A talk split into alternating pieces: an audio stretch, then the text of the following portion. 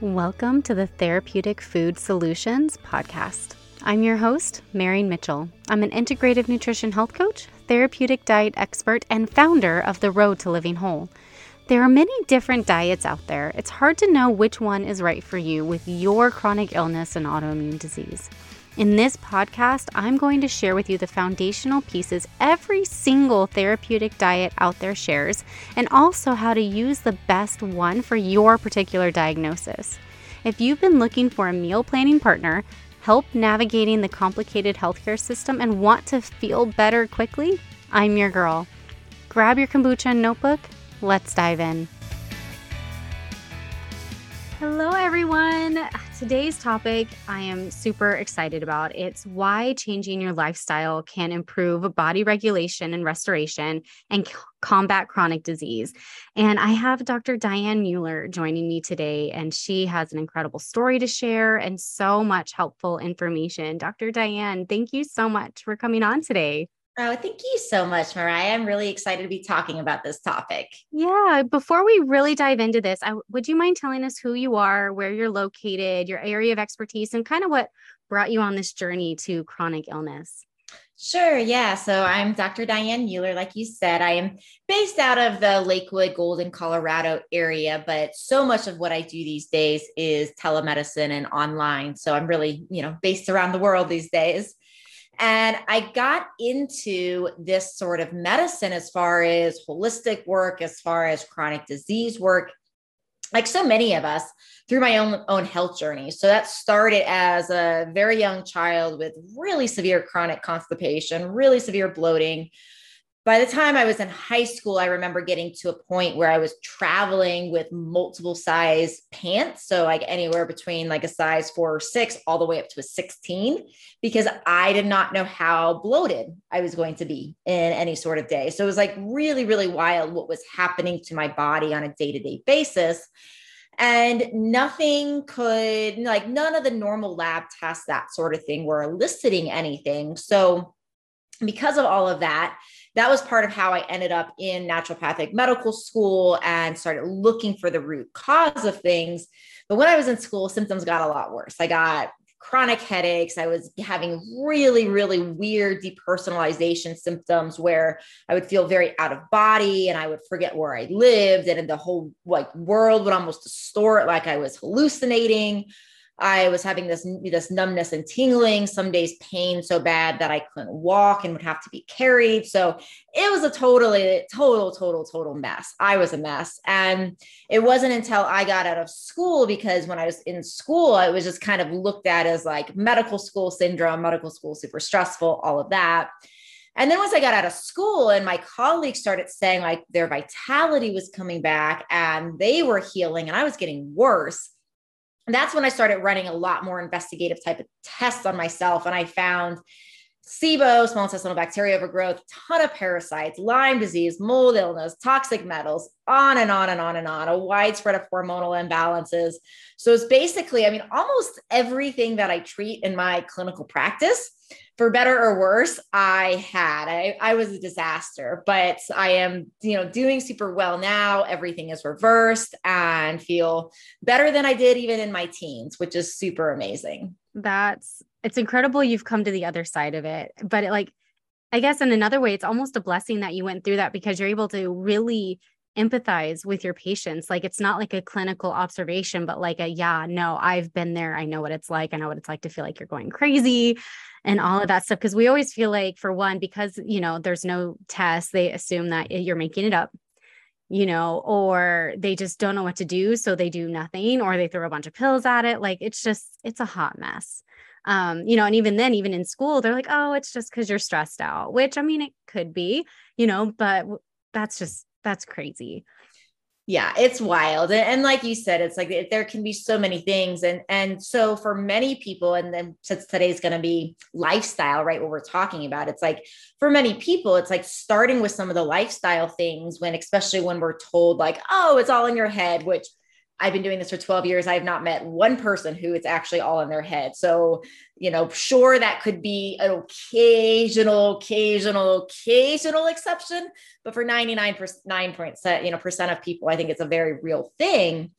And one of the great things about doing some of the lifestyle things that we're going to talk about today is in a lot of ways, it's ruling things out. It's really looking at and saying, okay, well, it's not because of diet. It's not because of poor sleep. It's not because of how you think and how you deal with stress and all these other types of lifestyle things. We'll talk about it. Like once we rule those things out and you're doing a lot of those great things and you still feel bad, that's usually a red flag for the right test are have not been ordered and there's something going on and you need to be working with somebody who's going to actually go deeper than kind of that standard level of testing to figure out the root cause. Yeah, I love that you talk about that because, you know, especially when people are dealing with chronic illness and had symptoms, you know, since childhood, they want to go right for the tests.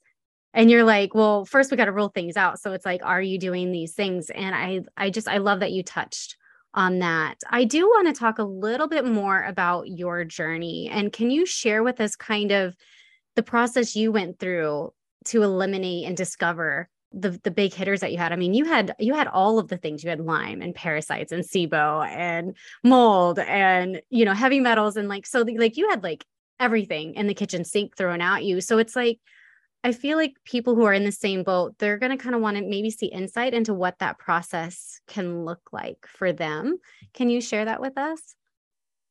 Yeah, absolutely. So I did, you know, take my own advice and I started with a lot of the lifestyle types of things. So back in the early 2000s was when I really started becoming more oriented to health and I tried all sorts of diets that were available at that point in time. And so at that point in time, you know, there wasn't keto diet on, you know, that hadn't hit yet, those types of things. So it was more things like trying veganism and um, like Mediterranean diets. And I even went to do um, raw food diets. I tried water fast and master cleanse with the maple syrup, cayenne, lemon.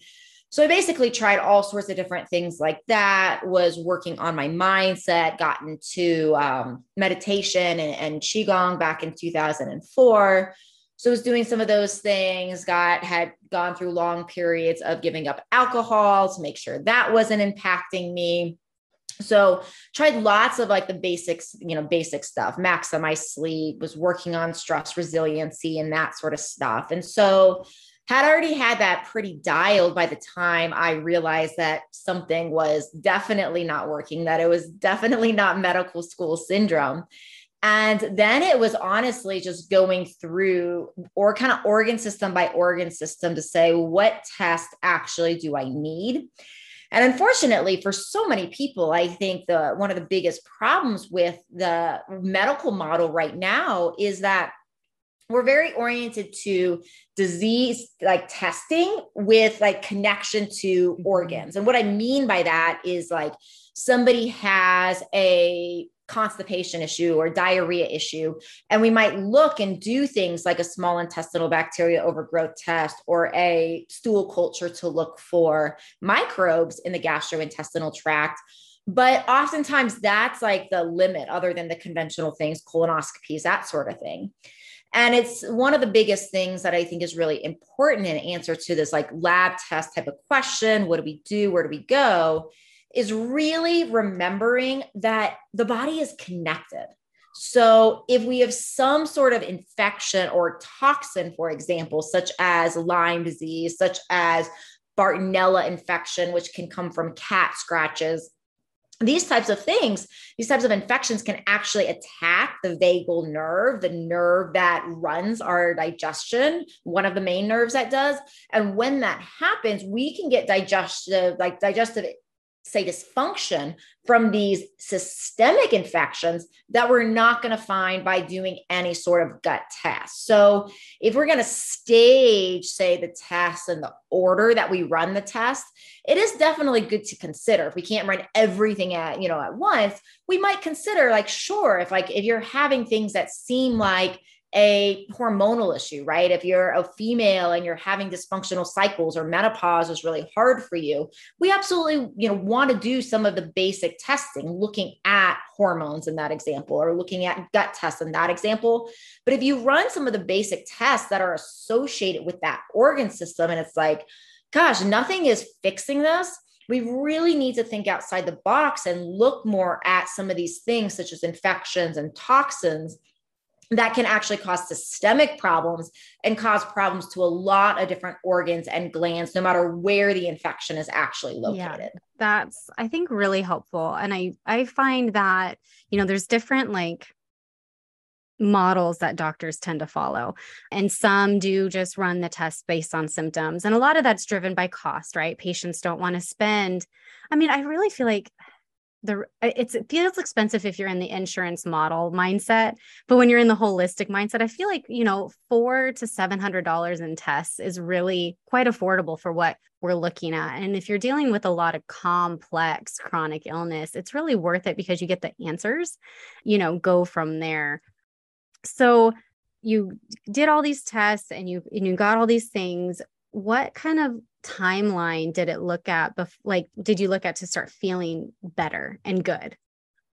Yeah and for me it's like i i get asked this question a lot and i feel like it's one of the most complicated things for me to answer because um, because in part, like my symptoms started at such a young child, right? So it's like we could look at a timeline and we could be like, oh gosh, this was like a 25 year process. But I I I don't like to look at it from that standpoint because it really I think can send a missed message of it's going to take that long. So from the timeline, if we start the timeline clock at when I had all of the information. It was about a year before I really started feeling like, oh, totally myself again. By the end of that second year was when I really started feeling like, oh gosh, I'm like better than I used to be. But I also like people to be aware of like that first year when I was really in my intensive treatment, even though like it was a slow progress, I felt so bad that if my energy improved 7%, which doesn't sound like very much, all of a sudden it was like, oh my gosh, I can stand in the kitchen and cook dinner and like not have to take a break and sit down. And so it was like noticeable, like these incremental changes that were really profound in how they changed my life. So even though it took a year, there was so many like little gains along that way to celebrate that were substantial as far as improvement of my day to day. I love that you talk about that because I, you know, I've been health coaching for almost a decade and I've also found that like especially if people have been feeling so bad, they they honestly don't know what good feels like, right? But then I also start the clock at when we have all of the information and, you know, celebrating those small wins because people want to feel good in like weeks, right? Because there's all these like things out there. In six weeks, you're going to lose like 15 pounds. And in six weeks, you're going to feel better. Or my course is this long. And by the end of it, you're going to feel great. When really it's like, well, you might be sleeping better. You might have the energy to like, you might, you know, make it to your afternoon nap instead of having to take one in the morning too. And it's like celebrating those little wins, you know, especially with something so complex as what you had going on. Yeah. And I think the other thing I want to add to that is how oriented the brain is naturally to what is wrong. You know, it's like we don't wake up when we're healthy and think about, like, ah, I don't have pain. I don't have headaches. Like, you know, but we do when we feel bad, we wake up and we think about like all the things that are wrong. Right. Right. And this is really important because it's so easy, I think, sometimes for the brain to lose track of progress the my favorite example of this is I had a patient several years ago. The number one symptom she came to see me for was her face was just like tingling all the time. And it was, you know, really scary from a neurological perspective of like she was really scared about like what that meant for her brain. She had a lot of other symptoms, but we actually is another example of like changing lifestyle because we ran a bunch of lab tests, we did a bunch of lifestyle changes while we were waiting for the lab test to come back. And I saw her about three weeks later for her lab review and checked in with her and just like, okay, how you doing with the lifestyle changes? And she just basically rattled on all the things that were not working yet and all the things that were wrong. And I was like, well, okay, how about your face tingling? You didn't mention that. And she looks at me and she's like, Dr. Diane, I completely forgot about it. She like it was her number one motivator to come see me. And when that went away, her brain automatically went, you know, to look for all the things that was wrong. And you know, that's like when you're saying like, oh, the importance of celebrating these little things. I think that's that's really it's like a way of motivating ourselves to keep going because if we don't take a moment sometimes to like you know think about like oh wow i can actually do this thing that a week ago i couldn't or two weeks ago i couldn't it's so easy for the brain to move into this, you know, this giving up or this frustrated state versus actually looking and saying, like, okay, this is actually working. I just have to stay the course. Yes, I love that. So we've gone through the story. This has been such great information. So let's share with everybody what these lifestyle things are that can help them with body regulation and restoration and you know helping with their symptoms because i feel like we've been like all right we've done this we're on the other side now it's like what did we do what can they do starting today to start feeling better yeah, so I know you already do a lot of work with, you know, with diet and that sort of thing. So I won't go too deep into that because I know your uh, my my impression is your um your community is pretty oriented to that. But just to you know make sure we at least mention that that diet's really important. That there's no one diet that is right for every condition. You know, like even autoimmune, which I know there's a lot of autoimmune listeners here. It's like even that, like we can read about like autoimmune paleo and these types of diets. And even though like that's a great starting point, I find for many people, but that's also not the only factor. And sometimes it works and sometimes it doesn't. So I think just being open from a dietary perspective to trying things, to seeing if it helps, to um, reorienting if it doesn't help is really important. And then to move on from there, I think we need to talk about sleep. And I think we need to talk about sleep because so many people think they're sleeping well and they're not, or they're legitimately not sleeping well. So it's really interesting to me with the with the types of sleep tracking devices we have, whether it's Oura rings or our various watches that that can track things like HRV and breathing regularity and pulse and temperature and depth of sleep and all these different things. And I, I use the Oura ring for a while myself to kind of just get a sense of that. I've had a lot of my clients use those rings. And it's pretty interesting to actually see what will impact deep sleep, as well as how many people think they're getting sleep because they're in bed, they fall asleep, it's seven, eight hours, nine hours later, they wake up and they're like, oh, sleep's great. You know, and then we actually test and we look, and it's like, well, actually, you barely hit deep sleep. You were tossing and turning all night, like you're not rested. Your HRV is not good.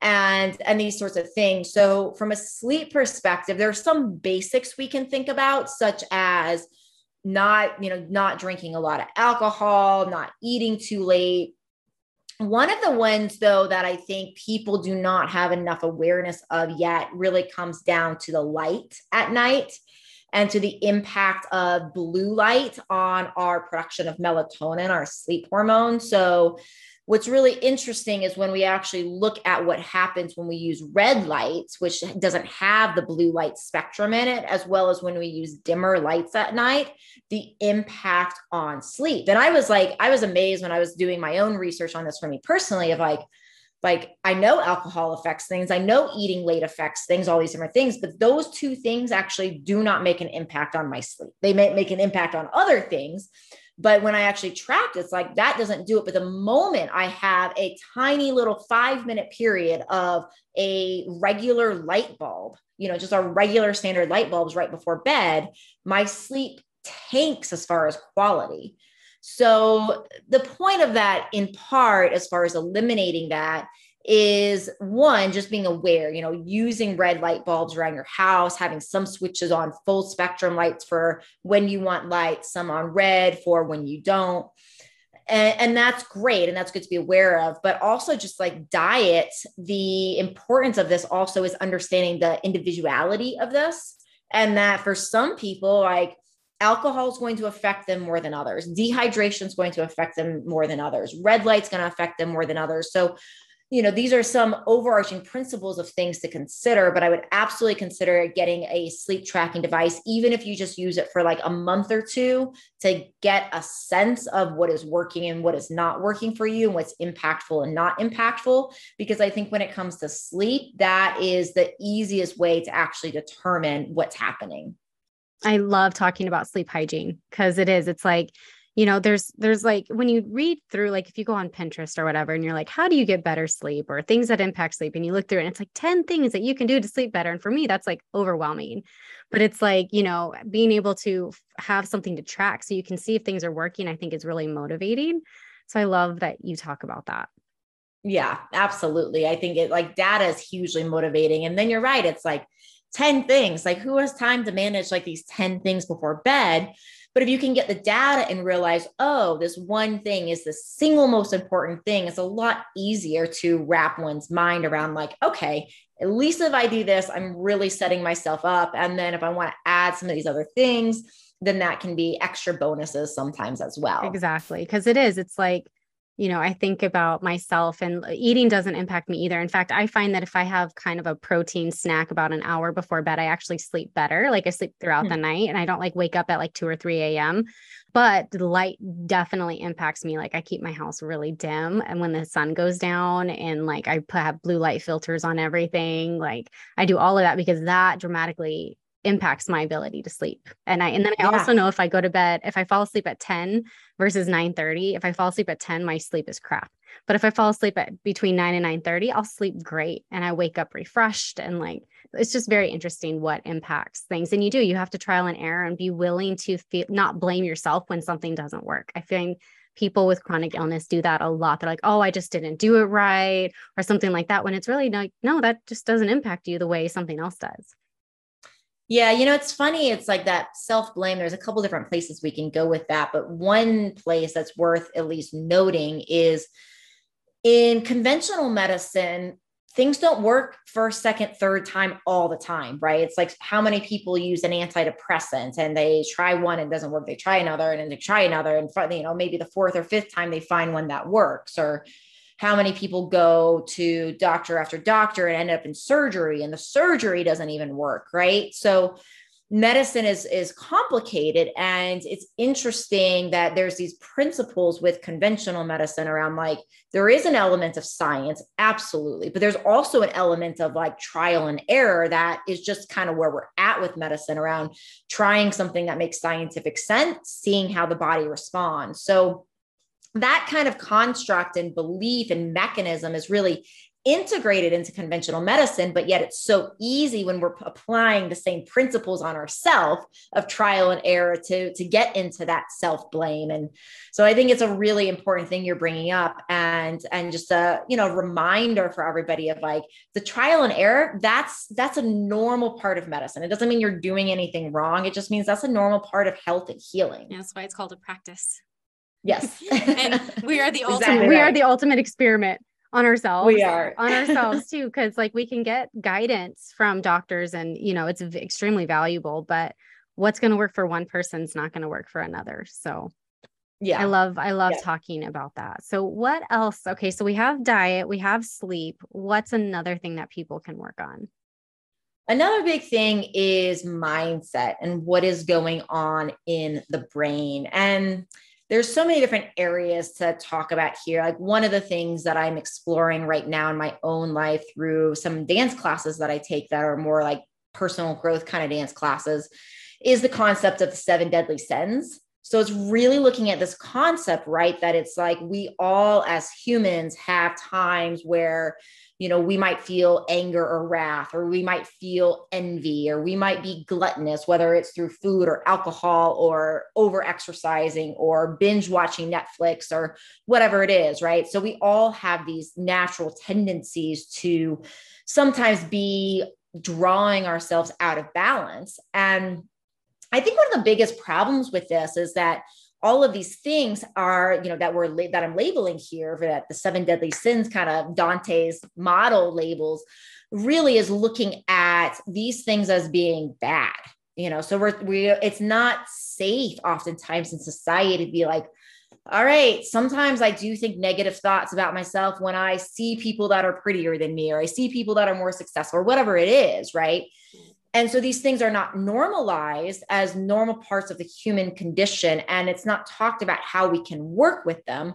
So oftentimes what winds up happening in kind of this, this self-blame and this victimization type of thing is we have these experiences. We think that we are different than other humans, where you know it's easy to get into this world of being like, nobody thinks this way and therefore is like the shaming and the self-blaming that come from that And the problem with that, there's so many different problems with that, but one of them, you know, just from a pure like health and lifestyle perspective comes down to when we start blaming, when we start self shaming, we start doing all these things. Oftentimes, what happens is we're raising our adrenaline we're raising our, our cortisol. We're raising these stress hormones right? And these stress hormones are sending out signals to our body that are oftentimes telling our body to break down tissues instead of repair. So i do think in this blame versus responsibility kind of pendulum it is definitely important to take responsibility to learn how to work with our thoughts better and learn how to make better decisions. And that's where the responsibility is but then it's also important not to blame ourselves for having normal human thought process. Instead, kind of be gentle and like, you know what? Everybody has a gluttonous moment. So how can I actually normalize this and be like, yeah, I ate that thing and I overate it because it was really, really, really good.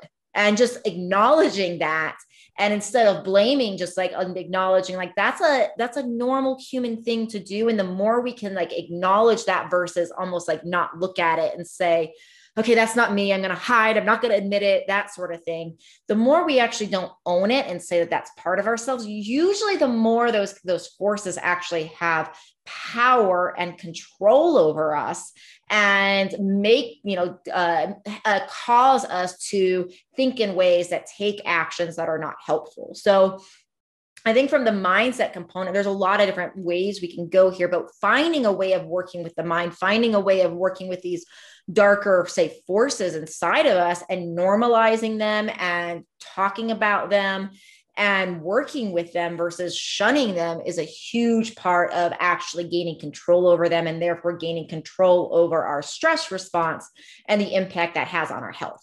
I absolutely love that. I don't feel like the mind and the stress response and how the the mindset and how that really does impact chronic illness like it really you know you you can be eating great and sleeping great and you know exercising great but if you're not dealing with the stuff even if it's just re- allowing yourself to not be a perfect human which there's none of us right? I feel like we hold ourselves to such a higher standard than we would ever hold anybody that we love and how that impacts chronic illness because if that's if your stress is still high and you, you're beating yourself up mentally because you're not doing things the way you think that you should like it's going to hold you back from healing and experiencing full health and it's an ongoing journey you don't have to be perfect to like experience relief of symptoms you know again we are not going to ever be perfect but learning how to think about yourself and observe yourself in a way that's full of love versus shame and blame is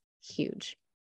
It's huge. It's huge. And I think just getting to that place brings so much opportunity for peace along the journey, right? Because this is, you know, we're saying, okay, well, this is a one, two year journey, oftentimes for chronic illness, for people feeling, you know, better than ever. And, you know, and sometimes even longer, sometimes shorter, but sometimes even longer. So working with some of these these tendencies of the mind throughout the journey also can help with kind of enjoying the ride more, right? And versus being like, oh, everything's going to be great when I get there. Well, okay, things will be better and it's going to be great when you can do all the activities that you want.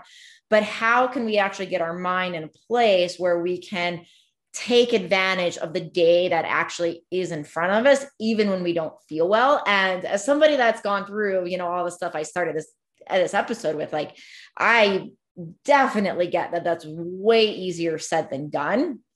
But every day is basically an opportunity to get a little closer to that and get a little closer to what that feels like to to work on our mind to work on that stress response and and all of that. Definitely and it actually got me thinking about how like healing isn't linear right we just don't it's not like an uphill trajectory like it's ups and downs and winds and it turns and you're going to ha- feel great one day and then the next day you're going to or maybe even next week you're going to be really tired and exhausted and maybe your symptoms are flaring up so to speak and it's like, I feel like people like mourn and they're like, oh no, I'm going to be stuck like this forever. Like where my bad days are more than my good days. And being able to shift our mind away from that to a point of grace for one and accepting that our body's healing and sometimes it needs more rest to be able to heal and to appreciate that our body's trying to keep us alive all of that stuff plays such a huge role. That's just like where my mind went because it's like, oh, it's literally a practice in gratitude every single day.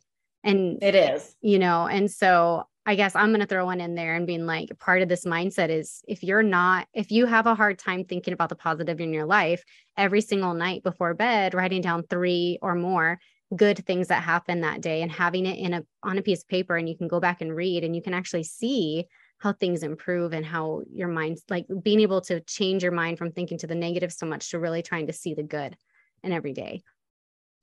Yeah, my favorite example of gratitude. I was in the Philippines right before all the COVID stuff happened. I was over there for about three weeks. And that was like, you know, I've, I've traveled around the world and seen some impoverished areas before, but I never at the scale that I saw over there, where there was one day where I was on a bus for about eight hours driving through the countrysides. And after eight hours, I did not see one one structure that we could even call in the United States a shack. You know, these were like most of the what I was seeing was like, okay, well, you had three walls and not the fourth one or a roof. You know, it's just like people were in these these things that, that didn't even have four walls and a roof, and that was their dwelling. You know, that was where they lived. And the nicest, the happiest, the kindest people and you know and and and talking to some of the locals you know the things they would say is like today's a good day because today i get to feed my family you know? And that's like it's really sad right? It's really sad that there is that level of poverty in that widespread. And obviously it's a separate conversation about fixing those kind of problems. But you know one of the take home points really from that i think is like gratitude is not always easy to access when we feel bad. It's you know it's and it's also important to i think mention that when we're talking about gratitude gratitude doesn't have to diminish pain. Just because we're grateful for the fact that we have a bed to lay in doesn't mean that it's not also simultaneously like hard and crappy that you can't even hardly get out of that bed right, right. so i think that's important but but one of the biggest take home points of the philippines story really is that despite a lot of tragedies, despite a lot of trauma, all of that, like gratitude is still always available to us. And even if it's just to like provide a moment where your adrenaline is not surging, where you're oriented to something that is positive, even if it's just a momentary relief from all of that, it does remind the nervous system that it doesn't have to be on overdrive all the time. And it does provide that advantage to the healing process. I love that story so much and and that takeaway. All right, so we've talked about food, sleep, mindset. Is there anything else that people can start to help with this healing process and or or take it further? Oh, of course. Like we, you know, we have to mention exercise when we talk about lifestyle, right? So one of the biggest things about exercise I think that's important for people to understand is like from a healing and longevity perspective, we could orient to like the number one most important goal in part is putting on muscle. Like putting on muscle has been so connected to anti aging. We see that when we put on muscle, like when we tear down our muscle and we rebuild it, there's studies showing that if somebody is insulin resistant, where they're having pre-diabetes or, or diabetes, where the muscle, say that was pre exercise, actually was insulin resistant. When we tear it down and we actually rebuild, the new cells that are rebuilt are no longer insulin resistant. So we got to get that muscle breakdown. So what this means is like cardio's, you know, lovely. Like, you know, it's great to walk, it's great to move, it's great to have that mobility, it's great to not sit so much. All of that is good and one of the things to make sure that you're doing is doing something that is like a weight lifting, weight bearing type of activity because we've got to break down the muscle enough to rebuild it stronger. That's when you're really seeing a lot of the anti-aging, a lot of the the lowering blood sugar, a lot of the cellular repair really comes from from breaking that that tissue down. And then so the secondary thing on that i think apart from the weight bearing so that i sort of you know just mentioned in this whole statement is making sure we're not sitting too much. You know people are saying like sitting is the new smoking. And i think we're going to see that more and more because so many of our you know jobs are in front of the computers now and we're constantly in a stage where our our hips are like in flexion right? And our mm-hmm. shoulders are forward and our neck is forward and all these different things. So i actually one of the things that i do to kind of combat this is i work at a sit stand desk and i actually have a treadmill under my desk. So i will get you know several miles on an average day just walk you know just as part of my like work routine and I can tell in my body when that is happening and when it's not. And then the third, so if we say weights, we say, you know, sitting's the new smoking, sitting less. And just so you know, you guys, like, like it's great to have this like fancy desk that I have. But if you're, you know, cost sensitive, even you can find really, really like cheap table units for you know reasonable $50 on amazon that are basically um, just on top of a table and they just are on a lift where they can put the computer at the height you need for the right ergonomics. So you can do that. Even if you don't can't afford that right away there's ways to do things with stacking books and just you know being creative around household items to bring your computer up to eye level. So don't think if if you are cost sensitive that just because you can't go out and spend money on a desk on high you know with hydraulics that there are these other ways you can you can do that. So we said we said muscle we said not sitting. And then the other big thing in the exercise that kind of blends over we could say to a slightly different category a little bit really comes down to mobility and especially as we you know we age more and more it's like having some sort of mobility routine stretching routine something to keep the joints flexible and and something to keep the joints open because what typically happens over time when we are lifting and doing things like no matter how much any of us try to have perfect form when we move our body there's going to be moments where we don't and what happens with that is the muscles contract in different ways, the joints get pulled out of alignment.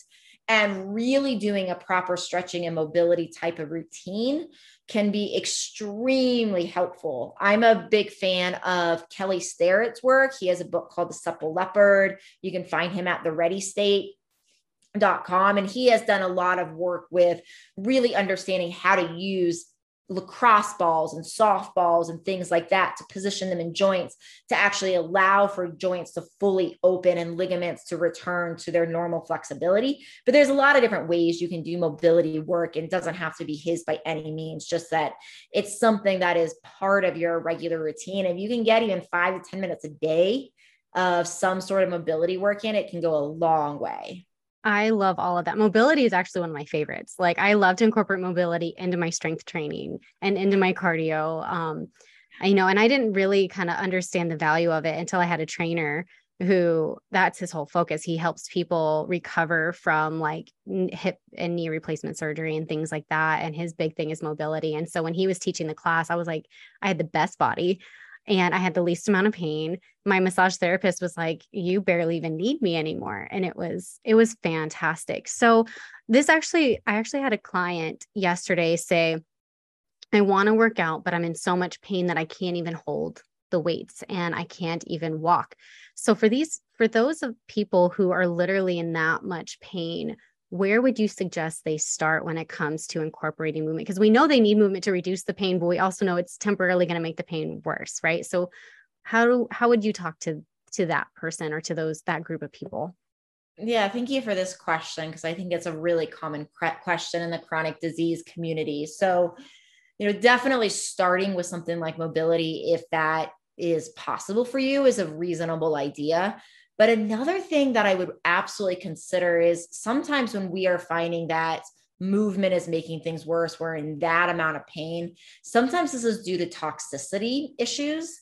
And sometimes what's happening is like through incorporating, you know, breathing in toxins, toxins in our food, toxins that just end up in our body, even if we're making good choices, right? Even if we're eating organic and we're filtering our water and we're eliminating toxins from these sources, everybody encounters toxins.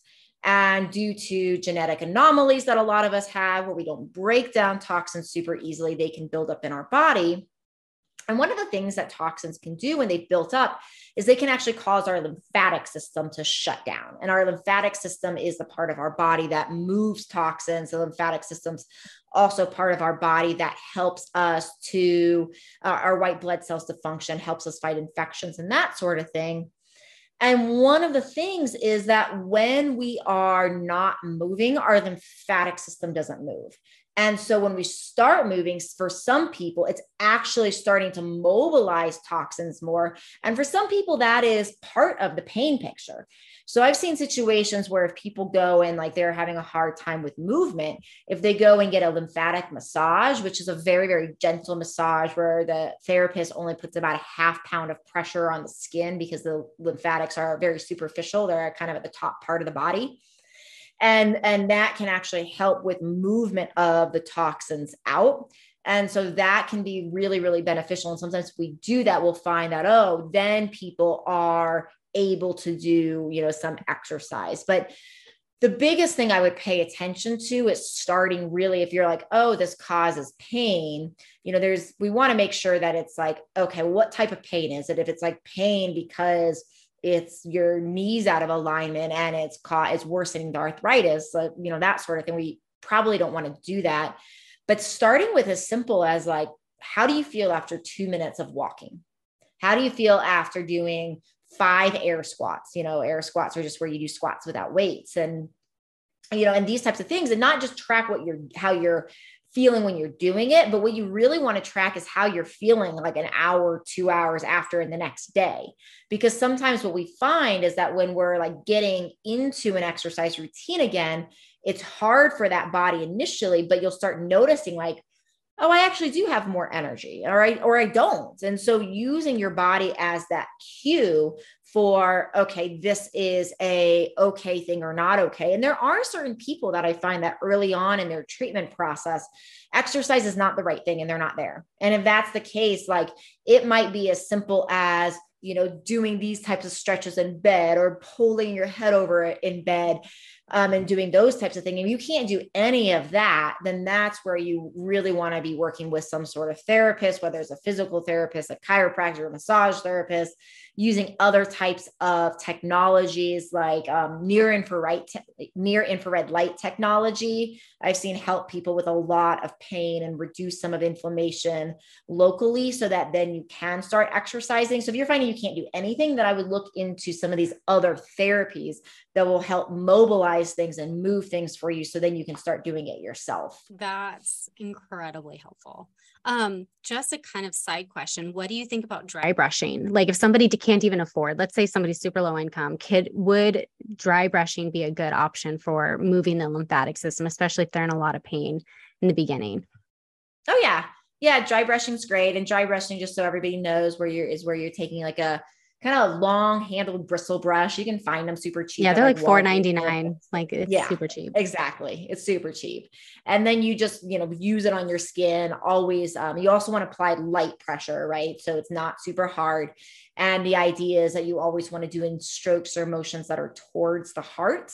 Um, just because that helps the lymph move in the proper direction. We want the lymphatics to move the direction they're supposed to go, not anti but that's a good one. Another great one for people on a budget is um, hot and cold contrast. So it's like that can be as simple as like a warm shower and then do a quick 30 seconds, like, you know, as cold as you can handle and back to warm and repeat that a few times. Like that's another super easy way of, of moving the lymph that can sometimes be a huge for pain reduction as well. And even Epsom salt baths, you know, can can help sometimes for that. It's not that's not going to be as lymph moving, but that's just another way of sometimes detoxing the body because that can provide, if you use enough heat in your Epsom salt baths, that can produce some level of detoxification. So that can be another way of just flushing things in a in a cheap way as well. Awesome. Thank you so much for yeah. that. All right. So we've talked about those. Let's see, we've talked about diet, sleep, mindset. Now we've talked about exercise. What else? Is there anything else that people could do starting today to help? Yeah, I mean, definitely from a lifestyle perspective around things like water and alcohol. So we really need to touch on that. And we'll throw caffeine into this conversation too.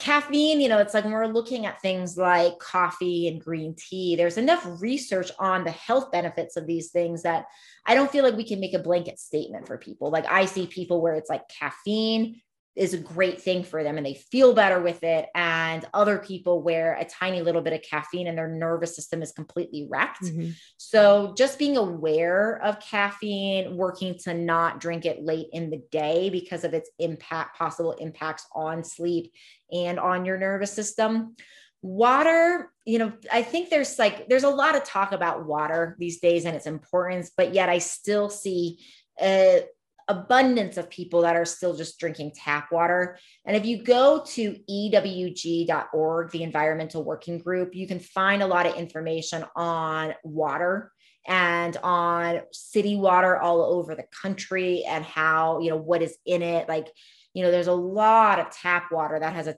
ton of lead in it, you know, and that's not from lead based, you know, piping or anything like that. It's from just lead ending up in the city water, not getting filtered out correctly. We see, you know, there's microbes that can end up in water, there's toxins that can end up pharmaceuticals. So, pharmaceuticals, exactly. So it's a on and on and on. So, you know, there's different filtration systems out there. There's, you know, carbon filters, there's reverse osmosis um, and and having some sort of filter like that an easy one to get is um, like a berkey system like there's like great reverse osmosis stuff you can fill you know put your up to your sink you can hook them up to your shower those are great they tend to be a little more costly but you can find um, some of the smaller book berkeys which are carbon filtered for a much lower price point so um, if you can afford the full, you know, like reverse osmosis type of style, I think that's wonderful. Um, another option is just doing like distilled water um, and just going and get, you know, getting distilled water filled up. But if you're living in a place where there's like not a lot of health food stores or food, you know, you're kind of in a food desert, as we could call it, based upon not access, um, then a Berkey can be a really easy home filtration system that doesn't cost a lot. And then, you know, alcohol is a, an, an interesting thing because there's definitely, it's like a lot of the research I see on alcohol is there's a lot of correlative studies where it's like there's studies where it's like, okay, well, there's links between the more alcohol you drink and the more breast cancer you get, right? But these correlates of studies, we have to be very careful because they're not eliminating for things like, okay, well, a person that's drinking a lot of alcohol might also be eating like you know a lot of bad fats. They might also be eating like a lot of other toxic things. And so it's we have to be very careful around like okay well is it alcohol causing this or is it just the overall general lifestyle my general feelings on on alcohol from a chronic disease standpoint is i've seen situations where people like with chronic disease and they have a drink and all of a sudden it's like symptoms go away you know i, I have one woman that had like right now in my practice where it's like the moment she has alcohol, she has these crazy migraines, this crazy brain fog. She has one glass of wine and everything is normal. You know, it's like, so it's like we see these situations that are wild where alcohol, like sometimes, is eliminating symptoms. So this is a case by case basis. You know, a, great goal of, you know, is like having, you know, two to four drinks a week because alcohol, a lot of us enjoy it in our lives. It's a social thing. So rather than saying totally eliminate it, you know, way of working with it is like, okay, we'll have it in moderate amounts and just work to not overdo it. Sometimes in chronic disease, it's just better to get it out long term. But if we're talking about general lifestyle things, you know, just don't overdo it. Really be careful that you're not doing things like, you know, captains and cokes where you're like combining alcohol and sugar or alcohol and these fruit juices that have high fructose corn syrup. So in my mind, like my personal feeling on that is like it depends. Pay attention to how it impacts you. And if you think it's not impacting you negatively, if you're not getting, you know, worse worse symptoms from it, that sort of thing, then, you know, then keep it in, but just practice moderation with it. I love and so, sorry to interrupt. I yeah. love that you talk moderation because so many people are like, nope, zero, not a none. And it's just not realistic. And I'm a health coach. So I don't always go with the doctor's advice because sometimes I need people to to stick with it, right? And it's like I would rather you do like this one thing sometimes because it makes you happy than to like be completely miserable and feel like you're missing out. So I love that you talk about moderation because really it's just about quality of life matters. And being yeah. healthy is not supposed to be miserable. You're not supposed to feel like you're missing out on things. But what is moderate and what that looks like is really important. Yeah, you know, I I think the saying like a healthy body is a resilient body is an important thing around like if you're finding that you go out and it's like Friday night and you're out at a restaurant and you have a piece of chocolate cake and you have a glass of wine and you know and you're not doing anything like wild it's not like you're partying till four in the morning it's like okay you had a dessert you had a glass of wine you had two glasses of wine. And if you're feeling like the next day you wake up and you're feeling horrible to me that's a symptom. You know to me that's not saying red wine's bad or chocolate cake we should never have a moment with it. Like yeah we want to not do that stuff every day. But if you can't on occasion handle that, to me, that's actually a symptom that's saying there's something going on in your body where you're not able to process that sugar that's you know, an occasional treat or process that alcohol, we got to look and see well, what sort of imbalance is going on there because what a healthy body looks like is one that can have these indulgences and still function really, really, really well. But we don't have those indulgences every day. Perfect. Awesome. Yeah. And then we were going to talk about so we talked about water, we talked about alcohol. Now we need to talk about caffeine.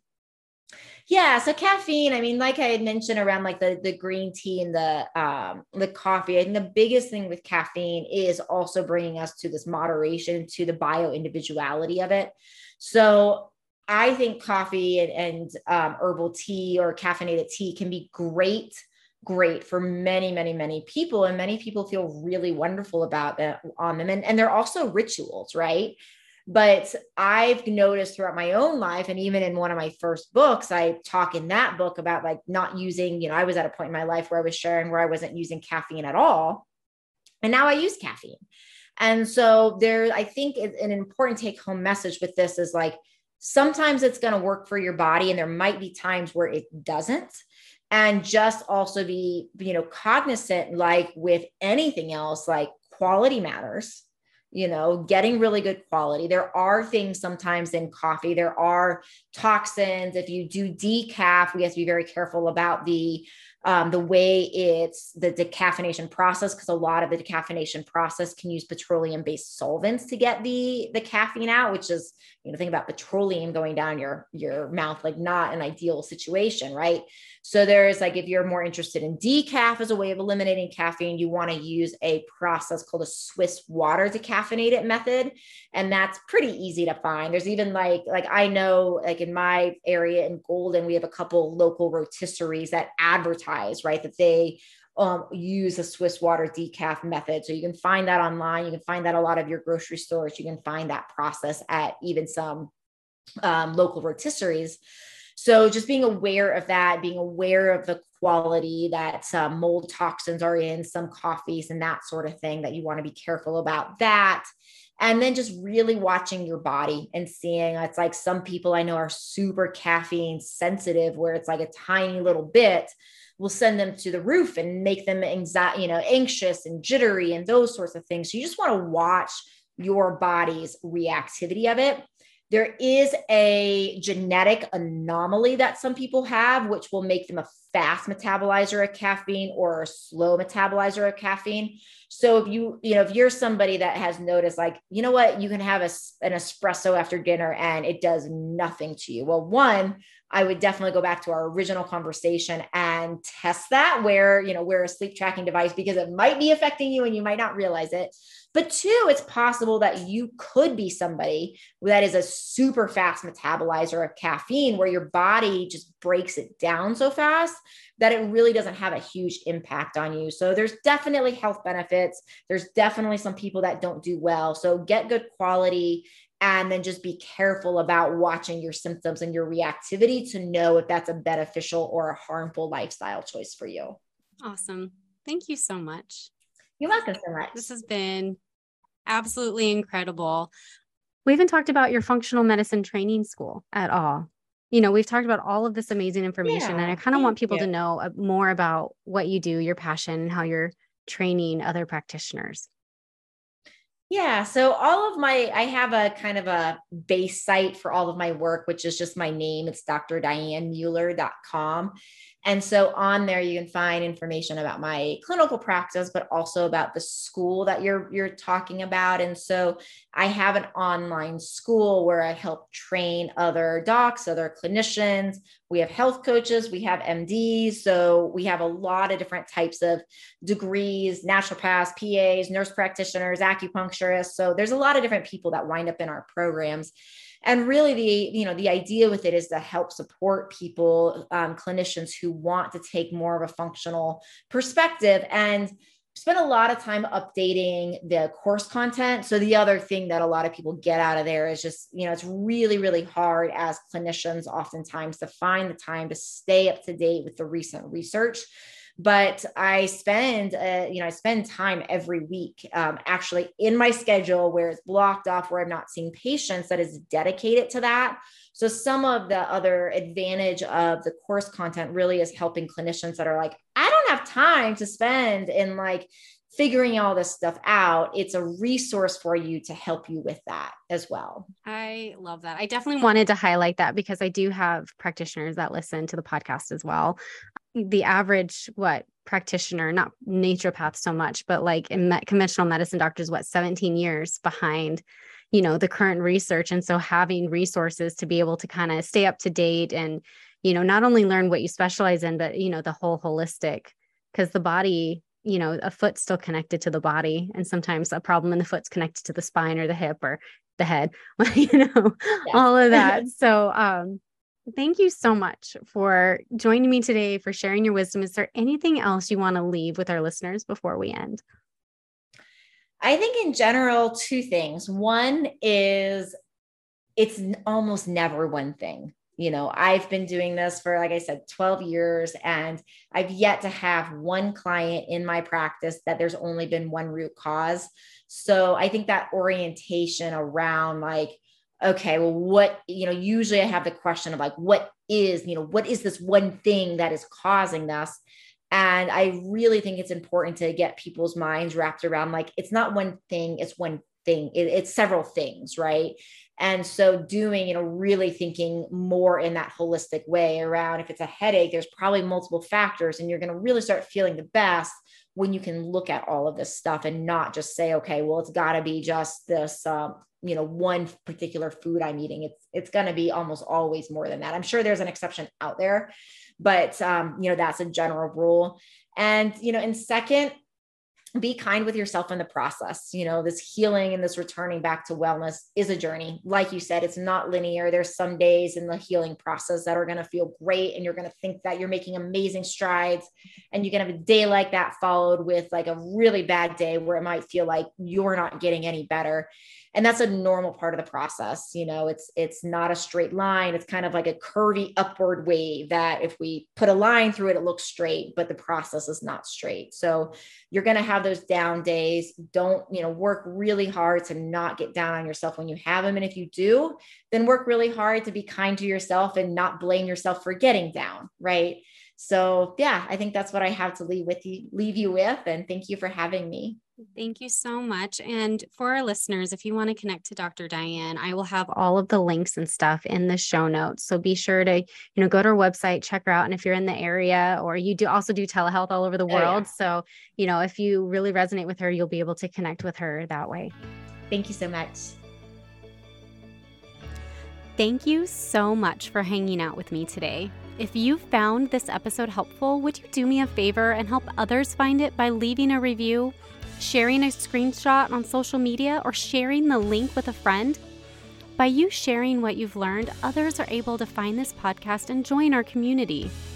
Be sure to check out my website, www.roadtolivingwhole.com, for over 160 delicious recipes, a variety of meal plans, and a blog packed full of even more healthy living tips. If you'd like to learn more about how to work with me as your coach, you can schedule a free consult through www.roadtolivingwhole.com backslash health dash coaching backslash. Until next time, friend. Bye.